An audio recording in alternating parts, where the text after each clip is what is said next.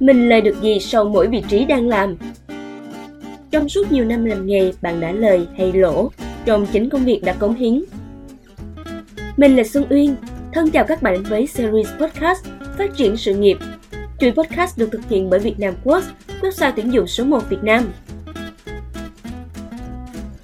Không biết các bạn ở đây đã từng làm qua bao nhiêu công việc rồi nhé? Còn mình thì tính từ khi ra trường đến nay cũng gần chục năm. Mình trải qua trên dưới gần 5 công việc rồi. Hiện tại thì mình làm chuyên viên kinh doanh cho một doanh nghiệp nước ngoài. Nhìn những gì mình đang có, mọi người sẽ thấy bình thường, chứ ai biết được trước kia mình đã làm qua những công việc gì. Rất nhiều công việc có khi là không lương.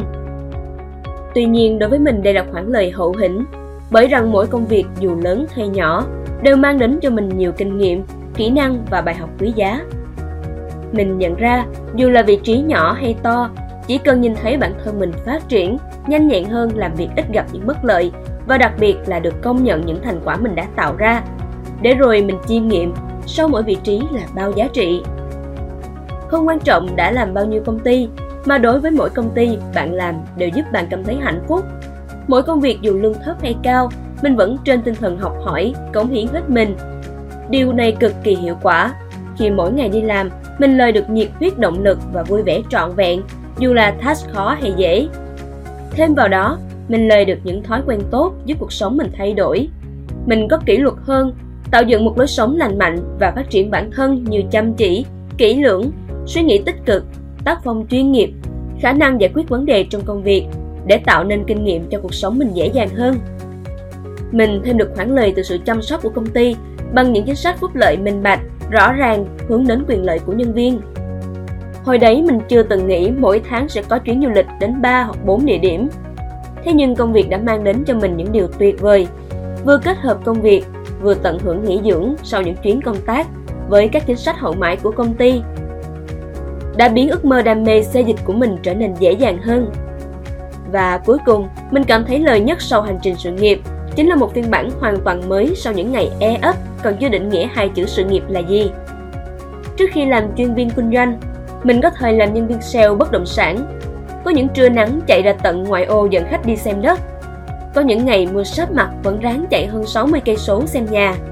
Tiếp xúc với nhiều khách hàng, tư vấn nhiều dự án bất động sản, giúp mình trau dồi kiến thức và kỹ năng, kinh nghiệm làm chuyên viên kinh doanh.